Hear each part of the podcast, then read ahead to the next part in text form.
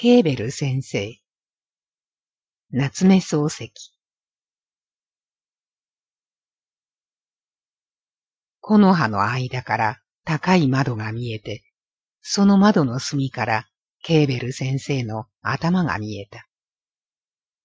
脇から濃い藍色の煙が立った。先生はタバコを飲んでいるな、と、世は安倍君に言った。この前ここを通ったのはいつだか忘れてしまったが、今日見るとわずかの間にもうだいぶ様子が違っている。後部線の崖上は角並み新しい立派な家に建て替えられて、いずれも現代的日本の生み出した富の威力と切り離すことのできない門構えばかりである。その中に先生の住まいだけが過去の形見のごとくたった一軒古ぼけたなりで残っている。先生はこのくすぶり返った家の書斎に入ったなり、めったに外へ出たことがない。その書斎は取りも直さず先生の頭が見えたこの葉の間の高いところであった。世と安倍君とは先生に導かれて、敷物も何も足に触れない、素裸のままの高いはしご段を薄暗がりにガタガタ言わせながら登って、会場の右手にある書斎に入った。そうして先生の今まで腰を下ろして窓から頭だけを出していた一番光に近い椅子に夜は座った。そこで外から差す夕暮れに近い明かりを受けて、初めて先生の顔を熟視した。先生の顔は昔とさまで違っていなかった。先生は自分で63だと言われた。ヨが先生の美学の講義を聞きに出たのは、ヨが大学院に入った年で、確か先生が日本へ来て初めての講義だと思っているが、先生はその時からすでにこういう顔であった。先生に日本へ来てもう20年になりますかと聞いたら、そうはならない。確か18年目だと答えられた。先生の髪も髭も英語で言うと大判とか形容すべき、ごく薄い朝のような色をしている上に、普通の西洋人の通り、非常に細くて柔らかいから、少しの白髪が生えても、まるで目立たないのだろう。それにしても、血色が元の通りである。十八年を日本で住み古した人とは思えない。先生の要望が永久にみずみずしているように見えるのに引き換えて、先生の書斎はぼけきった色で包まれていた。洋書というものは、東本や和書よりも装飾的な背側に学問と芸術の派手やかさを忍ばせるのが常であるのに、この部屋は世の目をいる何者をも増していなかった。ただ大きな机があった。色の冷めた椅子が四脚あった。マッチとエジプトタバコと灰皿があった。世はエジプトタバコを吹かしながら先生と話をした。けれども部屋を出て下の食堂へ案内されるまで、世はついに先生の書斎にどんな書物がどんなに並んでいたかを知らずに過ぎた。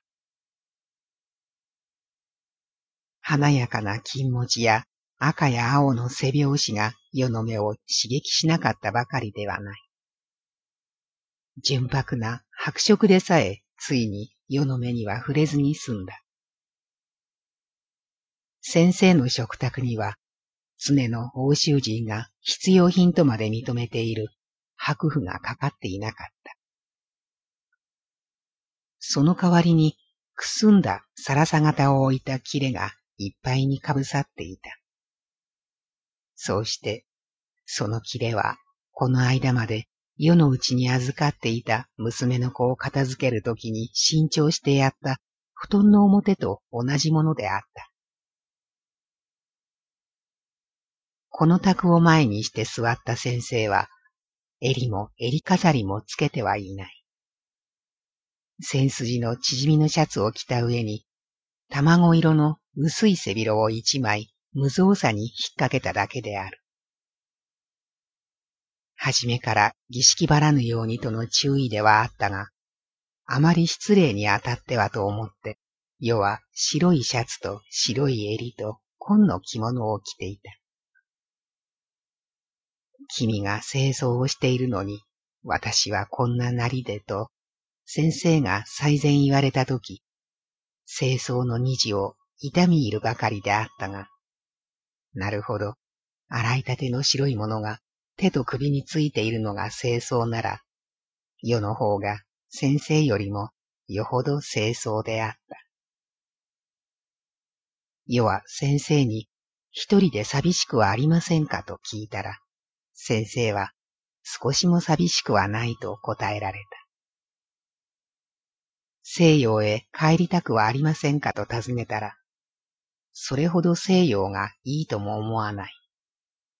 しかし、日本には演奏会と芝居と図書館と画館がないのが困る。それだけが不便だと言われた。一年ぐらい暇をもらって遊んできてはどうですと促してみたら、それは無論やってもらえる。けれども、それは好まない。私がもし日本を離れることがあるとすれば、永久に離れる。決して二度とは帰ってこないと言われた。先生はこういうふうにそれほど故郷を慕う様子もなく、あながち日本を嫌う景色もなく、自分の性格とは入れにくいほどに矛盾な、乱雑な、空虚にして安っぽい。いわゆる新時代の世帯が周囲の過渡層の底から次第次第に浮き上がって自分をその中心に陥落せしめねばやまぬ勢いを得つつ進むのを日ごと眼前に目撃しながらそれを別世界に起こる風馬牛の現象のごとくよそに見て、極めて落ち着いた十八年を我が国で過ごされた。先生の生活は、そっと梅園の巷に捨てられたギリシャの彫刻に血が通い出したようなものである。雑踏の中に己を動かして、いかにも静かである。先生の踏む靴の底には、敷石を噛む秒の響きがない。先生は、紀元前の半島の人のごとくに、しなやかな革で作ったサンダルを履いて、おとなしく電車のそばを歩いている。先生は昔カラスを飼っておられた。どこから来たかわからないのを絵をやって話し飼いにしたのである。先生とカラスとは妙な因縁に聞こえる。この二つを頭の中で結びつけると、一種の気持ちが起こる。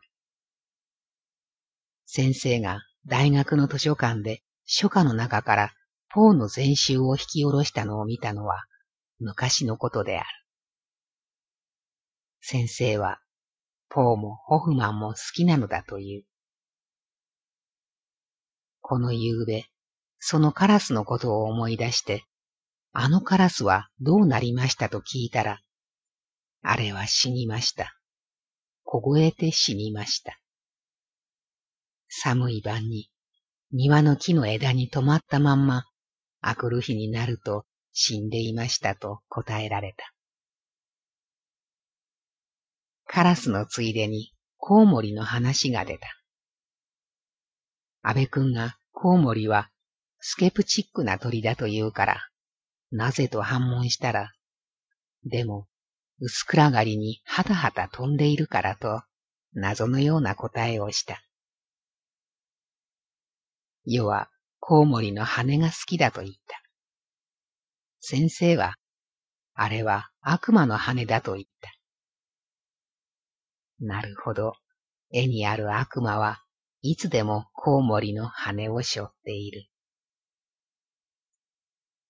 その時、夕暮れの窓際に近く日暮らしが来て、ほがらかに鋭い声を立てたので、宅を囲んだよったりは、しばらくそれに耳を傾けた。あの鳴き声にもイタリアの連想があるでしょう、と、世は先生に尋ねた。これは先生が少し前にトカゲが美しいと言ったので、青く澄んだイタリアの空を思い出させやしませんかと聞いたら、そうだと答えられたからである。しかし、日暮らしの時には、先生は少し首を傾けて、いや、あれはイタリアじゃない。どうも、イタリアでは聞いたことがないように思うと言われた。ヨラは暑い都の中心に誤って転ぜられたとも見える古い家の中で、静かにこんな話をした。それから、菊の話と、椿の話と、すずらんの話をした。果物の話もした。その果物のうちで、最も香りの高い、遠い国から来たレモンのつゆを絞って水に滴らして飲んだ。コーヒーも飲んだ。すべての飲料のうちでコーヒーが一番うまいという先生の思考も聞いた。それから静かな世の中に安倍くんと二人で出た。先生の顔が華やかな演奏会に見えなくなってからもうよほどになる。先生は、ピアノに手を触れることすら、日本に来ては口外せぬつもりであったという。先生は、それほど浮いたことが嫌いなのである。すべての演奏会を謝絶した先生は、ただ自分の部屋で自分の気に向いた時だけ楽器の前に座る。そうして自分の音楽を自分だけで聞いている。その他には、ただ書物を読んでいる。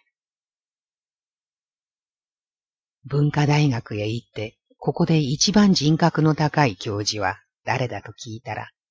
100人の学生が90人までは数ある日本の教授の名を口にする前に、まず、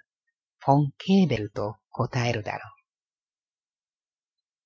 かほどに多くの学生から尊敬される先生は、日本の学生に対して終始変わらざる興味を抱いて、18年の長い間、哲学の講義を続けている。先生が特に作爆たる日本を去るべくして、未だに去らないのは、実にこの愛すべき学生あるがためである。京都の深田教授が先生の家にいる頃、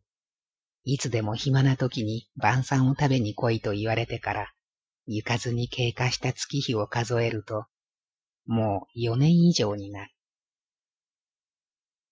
ようやくその役を果たして、安倍くんと一緒に大きな暗い世の中に出た時、世は、先生はこれから先、もう何年ぐらい日本にいるつもりだろうと考えた。そうして、一度日本を離れれば、もう帰らないと言われたとき、先生の引用した、ノーモア、ネバーモアという、ポーの句を思い出した。